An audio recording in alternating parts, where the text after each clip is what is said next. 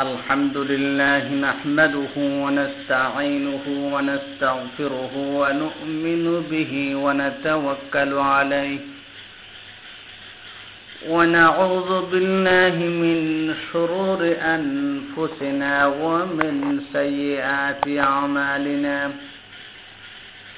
من يهده الله فلا مضل له ومن يضلله فلا هادي له. وأشهد أن لا إله إلا الله وحده لا شريك له. وأشهد أن محمدا عبده ورسوله. أرسله بالحق بشيرا ونذيرا وداعيا إلى الله بإذنه وسراجا منيرا. أما بعد فأعوذ بالله من الشيطان الرجيم. ألم تر كيف ضرب الله مثلا كلمة طيبة؟ كشجرة طيبة أصلها ثابت وفرعها في السماء. وقال رسول الله صلى الله عليه وسلم ثلاث من كن فيه وجد حلاوة الإيمان.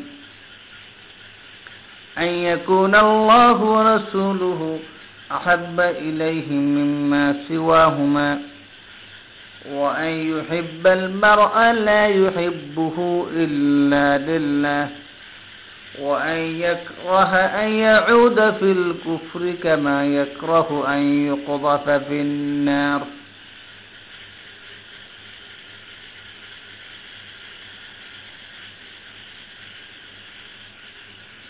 সম্মানিত শ্রোতামণ্ডলী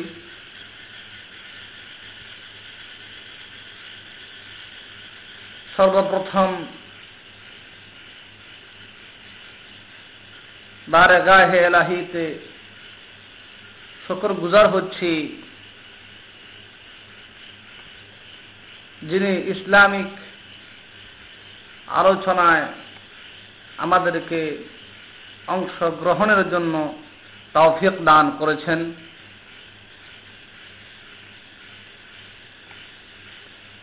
দরুদ সালাম প্রেরণ করছি রহমতুল্লিল আলমিনের প্রতি।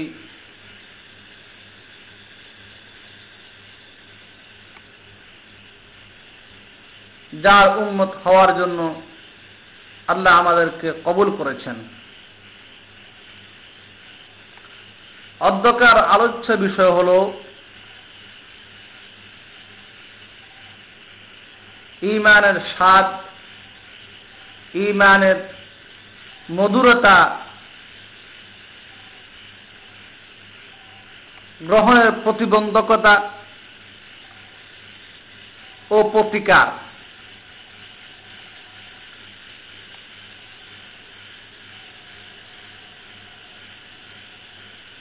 আমাদের সলফে সালেহিনদের জীবনী খুঁজলে পাওয়া যায়। তারা ইমান আনার পরে ইমানের স্বাদ ইমানের মজা এবং ইমানের দাবি অনুযায়ী ইসলামী অনুশাসনগুলো পালন করার ক্ষেত্রে খুবই আন্তরিক ছিলেন।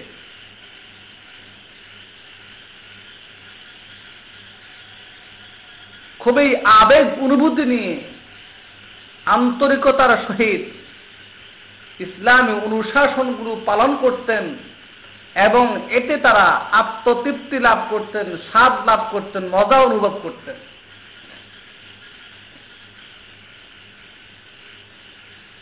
যুগ যতই অতিবাহিত হল,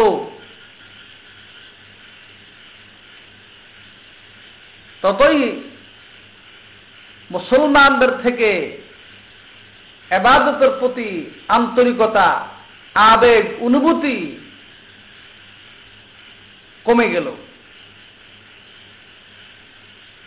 ইমানের সেই স্বাদ, ইমানের সেই মধুরতা, ইমানের সেই মজা বিলুপ্তি হতে চলল।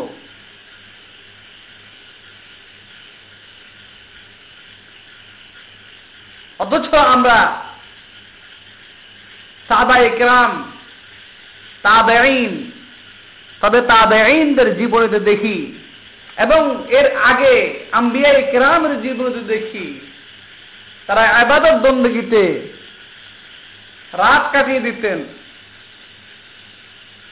আল্লাহর মহাব্বতে, আল্লাহর দিনের মহাব্বতে ইমানের প্রতি আন্তরিকতা হওয়ার কারণে ইমানের প্রতি আন্তরিক হওয়ার কারণে তারা সকল প্রকার কোরবানি, সকল প্রকার ত্যাগ, সকল প্রকার আত্ম উৎসর্গতা তারা হাসি মুখে বরণ করে নিতেন। কিন্তু আজকে আমাদের মাঝে ইসলাম নিয়ে অনেক আলোচনা হয়, লেখালেখি হয়, তাফসির মাহফিল হয়, সেমিনার, সেম্পোজিয়াম হচ্ছে, ইমানের বিষয় অনেক বয়ান হচ্ছে। কিন্তু বাস্তবতা হলো এই, ইমানের সেই স্বাদ, ইমানের সেই মজা, ইমানের প্রতি আন্তরিক এবং ইসলামী অনুশাসন পালনের ক্ষেত্রে সেই মোহাব্বত এখন আর দেখা যায় না। পবিত্র কোরআন রেখা আয়াত এবং প্রিয় রসুল সাল্লাহ আলহি ওয়াসাল্লামের একখানা হাদিস আপনাদের সামনে তিলাওয়াত করেছি। কোরআনের যে আয়াতখানা আপনাদের সামনে তেলাওয়াত করলাম এই আয়াতের মধ্যে পুরোপুরি আলোচনা উদ্দেশ্য নয়। এখানে শুধু একটি উপমা দেওয়ার জন্য আয়াতটি, আয়াতটিকে উল্লেখ করলাম। এখানে আল্লাহ সুবাহ ইমানকে তুলনা করেছেন বৃক্ষের সাথে, গাছের সাথে।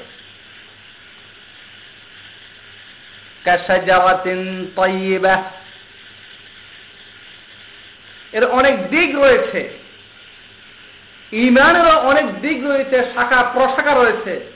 কিছু মূল দিক রয়েছে, কিছু শাখা প্রশাখা রয়েছে। যেমনি ভাবে একটি গাছের একটি মূল রয়েছে আর অনেকগুলো শাখা প্রশাখা রয়েছে। আর গাছের আরেকটি বারো দিক হল এই গাছের মধ্যে সুস্বাদু ফল ফলে। তো যদি একজন ব্যক্তি, একজন আল্লাহর বান্দা ইমানকে সঠিকভাবে লালন করে ইমানকে সঠিকভাবে গ্রহণ করে, তো সেও ইমানের স্বাদ ইমানের মজা ইমানের ফল সে ভোগ করতে পারবে।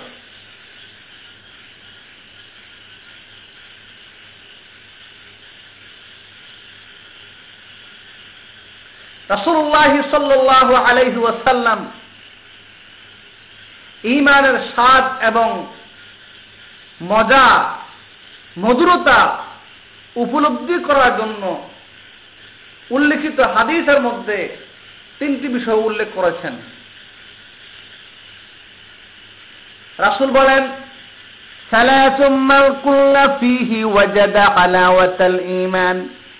যার মধ্যে তিনটি গুণ অর্জন হবে, সেই ইমানের স্বাদ লাভ করবে।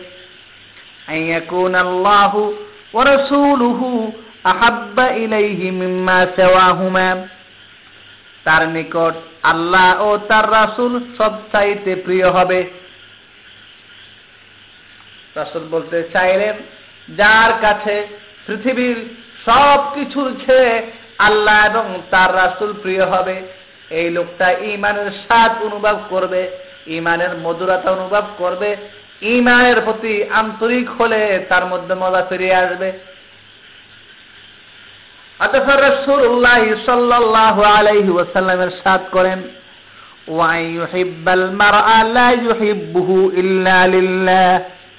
কোন ব্যক্তিকে শুধু আল্লাহর সন্তুষ্টির উদ্দেশ্যে ভালোবাসবে রাসুল দ্বিতীয় গুণটি বললেন, যে ব্যক্তি কোন মানুষকে এই জন্য মোহাব্বত করে, যে সে আল্লাহর প্রতি নিকটবর্তী। এই লোকটার আমল, এই লোকটার আখলাক, এই লোকটার এই লোকটার জ্ঞান আল্লাহর প্রতি কাছে, এই জন্য তাকে মোহাব্বত করে। রাসুল করিম সাল্লাহ আলাইসাল্লামের সাথ করেন, এই লোকটাও ইমানের স্বাদ অনুভব করবে।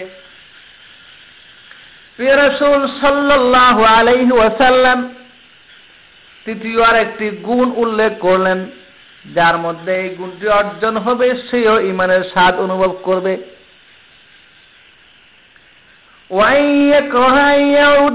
কুফরি কামা ইমান নসিব হওয়ার পরে ইমান কবুল করার পরে ইমান ত্যাগ করে কুফুর শিরকের ভিতরে অন্তর্ভুক্ত হয়ে যাওয়া, কুফুর শিরকের দিকে ফিরিয়ে যাওয়াকে সে এমনি ভাবে ঘৃণা করবে যেমনি ভাবে সে আগুনের মধ্যে নিক্ষিপ্ত হওয়াকে অপছন্দ করে, ঘৃণা করে। ওসাল্লামের সাথ করেন, যার মধ্যে এই তিনটি গুণ অর্জন হবে। ওই ব্যক্তি ইমানের স্বাদ, ইমানের মধুরতা সেই প্রত্যক্ষ করবে। ইমানের মধুরতা, ইমানের স্বাদ সেই গ্রহণ করে, অনুভব করবে। পেরাসুল সাল্লাহ আলাই ওয়াসাল্লাম অনুরূপ আরেকটি হাদিস উল্লেখ করলেন, জাকাত আমাল ইমান মার রাদিয়া বিল্লাহি রাব্বা।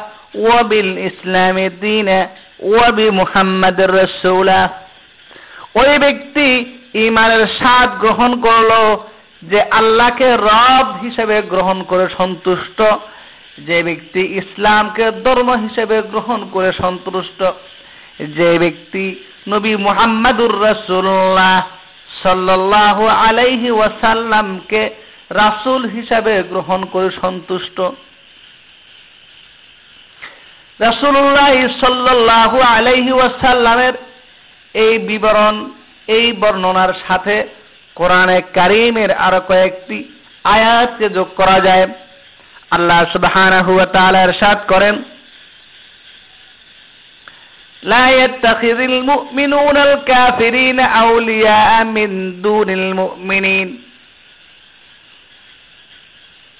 কোন মোমেন কোন কাফেরকে আল্লাহর শত্রুদেরকে, ইহুদি এবং নাসরাদেরকে বন্ধুরূপে গ্রহণ করে না।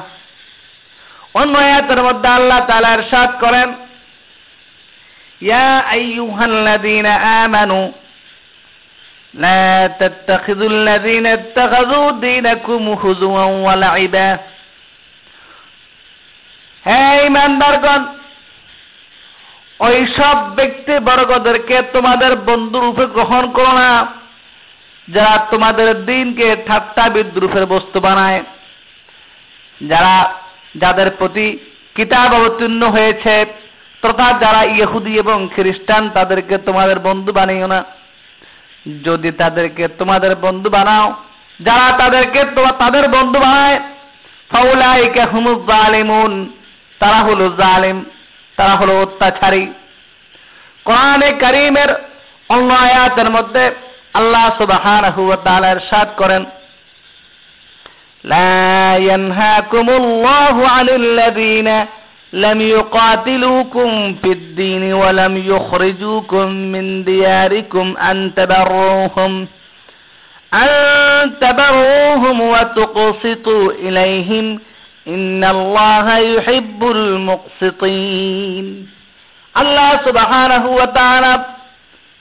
কাফের মোশেক অমুসলিমদের সাথে সম্পর্কের ক্ষেত্রে একটি মূল বিষয় নির্ধারণ করে দিলেন। ওই জাতীয় মানুষের সাথে তোমাদের সম্পর্ক করতে আমার কোনো আপত্তি নেই। যারা তোমাদেরকে ধর্মের কারণে বিদ্বেষী হয়ে হত্যা করে না লড়াই করে না তোমাদের সাথে। এবং ধর্মের কারণে বিদ্বেষী হয়ে তোমাদেরকে তোমাদের বাড়ি ঘর থেকে তাড়িয়ে দেয় না তাদের সাথে তোমরা ভালো ব্যবহার করবে তাদের সাথে ন্যায় ইনসাফ করবে এটাতে আল্লাহ নিষেধ করেন না তবে আল্লাহ তাআলা إنما ينهاكم الله عن الذين قاتلوكم في الدين وأخرجوكم من دياركم وظاهروا على إخراجكم أن تولوهم ومن يتولهم فأولئك هم الظالمون তবে আল্লাহ তাআলা তোমাদেরকে নিষেধ করেন ওই সমস্ত মানুষকে বন্ধুরূপে গ্রহণ করার যারা তোমাদের সাথে ধর্মের প্রতি বিদ্বেষী হয়ে লড়াই করে তোমাদেরকে হত্যা করে ধর্মের প্রতি বিদ্বেষী হয়ে তোমাদেরকে তোমাদের বাড়িঘর থেকে তাড়িয়ে দে বাহির করে দে অথবা তারা সরাসরি তোমাদের বিরুদ্ধে না লেগে তোমাদের শত্রুদেরকে যারা সহযোগিতা করে, এই জাতীয় লোকদেরকে বন্ধু বানাতে আল্লাহ তাআলা তোমাদেরকে নিষেধ করেছেন। যারা এদেরকে বন্ধু বানায়, তারা হলো জালিম। বাইরা আমার, কোরআনে কারিমের এই আয়াত গুরুর ভিতরে একটি মূল নীতি পাওয়া যায়, তা হলো ইমানদারেরা কখনো আল্লাহর শত্রু এবং ইমানদারদের ইমানের শত্রু, ধর্মের শত্রুর সাথে সম্পর্ক করতে পারে না। উল্লিখিত নিয়ম নীতি ছাড়া পক্ষান্তরে পরোক্ষভাবে আরও একটি বস্তু বুঝে আসলো, যদি কেউ এই নিয়ম নীতিকে লঙ্ঘন করে কাফেরদের সাথে, মোশেকদের সাথে, ইহুদিদের সাথে খ্রিস্টানদের সাথে, বাতিল ফেরকাদের সাথে আতাত করে সম্পর্ক করে নে। কোরআনকে, হাদিসকে, কোরআন এবং সুন্নার আদর্শকে জলাঞ্জলি দিয়ে তাদের সাথে আতাত করে চলে। ওই মানুষগুলো ইমানের স্বাদ লাভ করতে পারবে না। ওই মানুষগুলো ইমানের মধুরতা লাভ করতে পারবে না। ওই মানুষগুলো ইমানের দাবি করতে পারে ইমানদার বলে নিজেকে দাবি করতে পারে, কিন্তু ইমানের চাহিদাগুলো পূরণ করতে সে কখনো আন্তরিক হবে না। এজন্য রাসূলুল্লাহ সাল্লাল্লাহু আলাইহি ওয়াসাল্লাম যে তিনটি বস্তু উল্লেখ করলেন, তন্মধ্যে একটি করলেন ওয়াই ইয়াকরাহা আইয়াউদা ফিল কুফরি কামা ইয়াকরাহা, কামা ইয়াকরাহু আন ইউকযাবা ফিন্নার। কুফরের দিকে প্রত্যাবর্তন করা, নাস্তিকতার দিকে প্রত্যাবর্তন করা ইসলাম এবং তাওহীদে খালেসকে ছেড়ে দিয়ে দুনিয়ার অন্য যেই কোনো মতাদর্শ দিকে ফিরিয়ে যাওয়াকে অবশ্যই অপছন্দ করতে হবে। যেমনি ভাবে সে আগুনে নিক্ষিপ্ত হওয়াকে অপছন্দ করে তখন একজন মানুষ তখন একজন ইমানদার তখন একজন মুসলমান, ইমানের যেই স্বাদ, ইমানের যে মজা, ইমানের যে মধুরতা সে অনুভব করবে। এমনি ভাবে রসুল্লাহ সাল্লাহ আলাইহি ওয়াসাল্লাম বন্ধুত্বের ক্ষেত্রে ইঙ্গিত করে বললেন ও আই আইয়াকুন আল্লাহ রাসূলুহু আহাব্বা ইলাইহি মিম্মা সাওয়াহুমা। ওই ব্যক্তি আল্লাহ এবং তার রাসূলকে পৃথিবীর সব কিছুর চেয়ে বেশি মোহাব্বত করতে হবে। যদি এই মোহাব্বত আল্লাহ এবং তার রাসূলের প্রতি বেশি না হয়ে অন্য কারোর প্রতি হয়ে যায় কখনো সেই ইমানের স্বাদ এবং মধুরতা লাভ করবে না। আমিরুল মুমিনিন ফারুক রাদিয়াল্লাহু তাআলা আনহু তাকে রাসূলুল্লাহ সাল্লাল্লাহু আলাইহি ওয়াসাল্লাম সম্পর্কে প্রশ্ন করলেন। হযরত ওমর বললেন, আমি আপনাকে আমার ছেলে, মেয়ে, স্ত্রী, পুত্র, সম্পদ, সন্ততি সব কিছুর চেয়ে বেশি মোহাব্বত করি। তবে এখনও আমার সেই যোগ্যতা অর্জন হয় নাই যে আমার জীবন থেকেও বেশি মহাব্বত করব। রাসুল বললেন, এখনও তোমার ইমান পরিপূর্ণ হয় নাই। হাজার তোমার আবার ইমানের উপরে মেহনত শুরু করলেন, পরিপূর্ণ মেহনত করে যোগ্যতা অর্জন করলেন। এবার এসে রাহমাতুল্লিল্লাহ আলামিনকে বললেন, ইয়া রাসূলুল্লাহ, এখন আমি আপনাকে আমার জীবন থেকেও বেশি মোহাব্বত করি। আমার জীবনের বিনিময় মোহাম্মদুর রসুল্লাহ জীবিত থাকবে। আমার জীবনের বিনিময়ে মোহাম্মদুর রসুল্লাহ সাল্লাহ আলাই ওয়াসাল্লামের আদর্শ সমন্বিত থাকবে, এটাই উমর কামনা করে। রাসুল বললেন আল আনাইয়া অমর ও অমর এখন তোমার ইমান পরিপূর্ণতা লাভ করেছে। এখন তুমি ইমানের স্বাদ, এখন তুমি ইমানের মজা লাভ করবে। বিশ্ববিখ্যাত ইসলামী মনীষী আবুল ওয়াফা ইবনে আকিল তার একটি বাক্য রয়েছে অত্যন্ত মূল্যবান তিনি বললেন ইদা আরাদতা আন তা'লামা মাহাল্লাল ইসলাম মিন আহলি জামান ফালা তানজুর ইলা জিহামিহিম ফি আবওয়াবিল জাওয়ামি' ولا ضجيجهم في الموقف بلبيك وإنما انظر مواطئتهم أعداء الشريعة ও আমার বন্ধু তুমি যদি তোমার সমসাময়িক কালের কোন জাতির কোন শ্রেণীর ইমানকে যাচাই করতে চাও তো মসজিদের ভিতরে মুসল্লির সংখ্যা বেশি দেখে অথবা দোয়া কবুল হওয়ার অন্যতম স্থান পবিত্র আরাফার মাঠে হাজিদের লাভবাহিক চিৎকারের আওয়াজ শুনে নয়। তুমি তাদের ইমানকে যাচাই করবে, তাদের ইমানের পরিপূর্ণতাকে মূল্যায়ন করবে, তাদের সাথে ইসলামের শত্রুদের সাথে সম্পর্ককে মানদণ্ড নির্ণয় করে। অর্থাৎ যদি সেই কালের ওই অঞ্চলের লোকগুলো ইসলামের শত্রুদের সাথে শত্রুতা পোষণ করে কোরআন এবং হাদিসের শত্রুদের সাথে শত্রুতা পোষণ করে, আল্লাহ এবং তার রাসূলের শত্রুদের সাথে শত্রুতা পোষণ করে, তখন তুমি মনে করবে তাদের ইমান পরিপূর্ণ হয়েছে।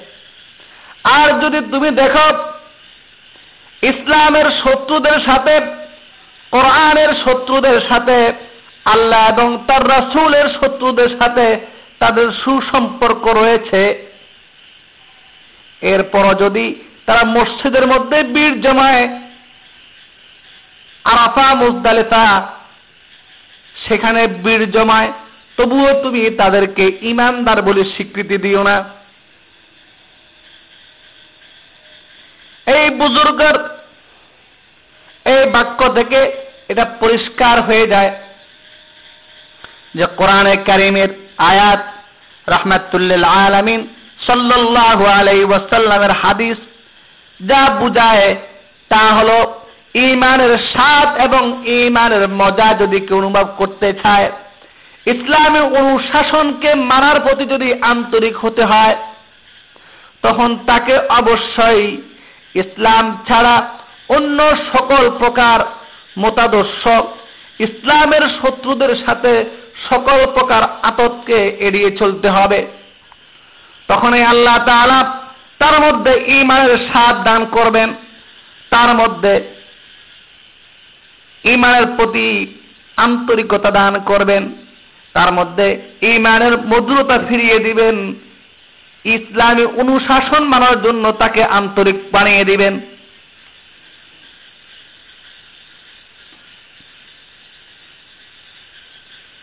আল্লাহ তাআলা যুগে যুগে যারা এতটুকু কোরবানি করেছেন তাদের কথাগুলো কোরআনের মধ্যে উল্লেখ করেছেন وما نقموا منهم إلا أن يؤمنوا بالله العزيز الحميد আল্লাহ সুবহানাহু ওয়া তাআলা ইরশাদ করেন ওদের থেকে ওদের থেকে প্রতিশোধ নিচে শুধুমাত্র এই জন্য যে তারা আল্লাহকে বিশ্বাস করে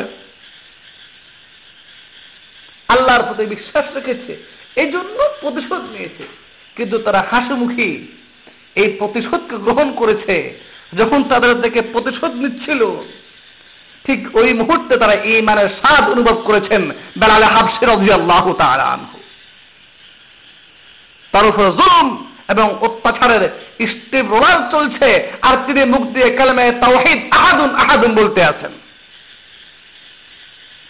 হজরত ইব্রাহিম তার থেকে প্রতিশোধ দিচ্ছিল আগুনের কুণ্ডুলের মধ্যে ফেলে দেওয়া হলো।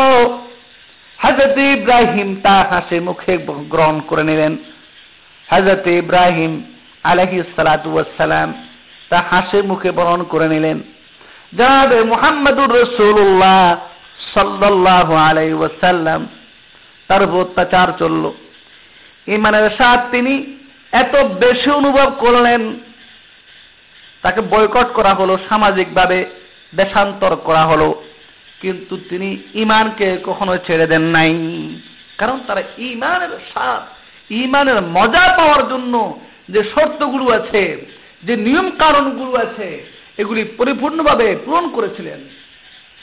রাসুলকে বলা আল্লাহ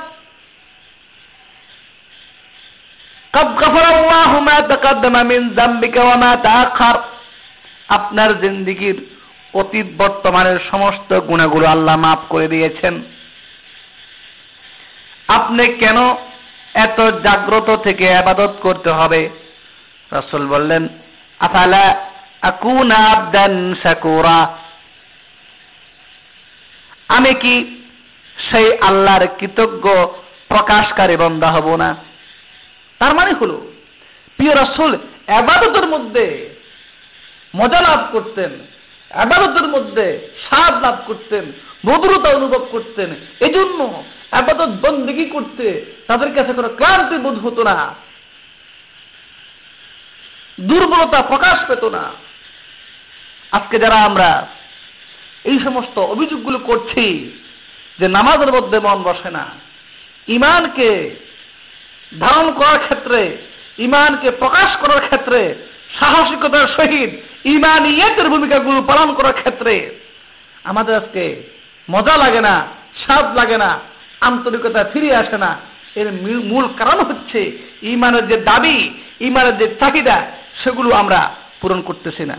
ইনশাআল্লাহ আমরা যদি আমাদের সলফে সালেহিনদের ওই পথে আবার ফিরে আসি এবং ওই নিয়মগুলো আমরা আবার পূরণ করি, আল্লাহ সবাহানা হুয়া তালা আমাদের মধ্যে ইমানের স্বাদ, আমাদের মধ্যে ইমানের মজা এবং ইসলামী অনুশাসনগুলো পালন করার জন্য আন্তরিক হওয়ার তৌফিক দান করবেন। এই আশাবাদ ব্যক্ত করে আজকের আলোচনা এখানে শেষ করছি। ওমা তৌফিকি ইল্লা বিল্লাহ। আলাইহি তাওয়াক্কালতু ওয়া ইলাইহি উনীব। ওয়াসসালামু আলাইকুম ওয়া রাহমাতুল্লাহি ওয়া বারাকাতুহু।